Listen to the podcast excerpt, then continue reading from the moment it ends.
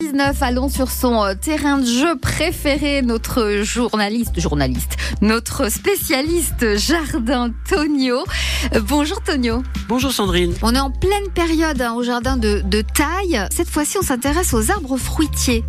Oui, on arrive vraiment sur l'extrême limite de pouvoir tailler les arbres fruitiers et je précise là encore des arbres fruitiers à pépins. Les pommes, les poires, les nachis et puis euh, il y en a toute une palette.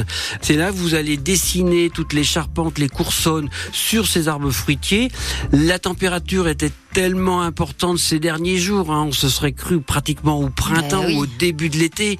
Eh bien là, euh, vous avez cette différence entre le bourgeon à bois et le bourgeon à fruits. Le bourgeon à bois restant très pointu, le bourgeon à fruits restant très rond, très renflé.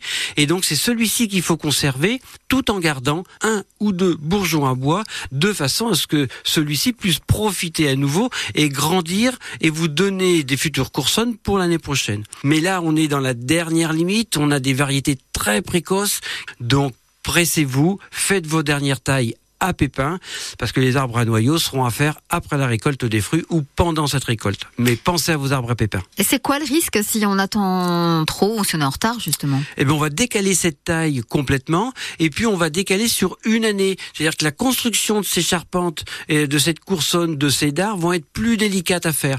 On peut l'oublier pendant 2-3 ans, ce qui veut dire aussi que on aura une problématique de fructification peut-être sur l'année de la taille que l'on fera. Et ça, euh, ce serait quand même dommageable de ne pas avoir quelques fruits. Merci Tonio, bonne Merci journée. Sandrine, bon courage.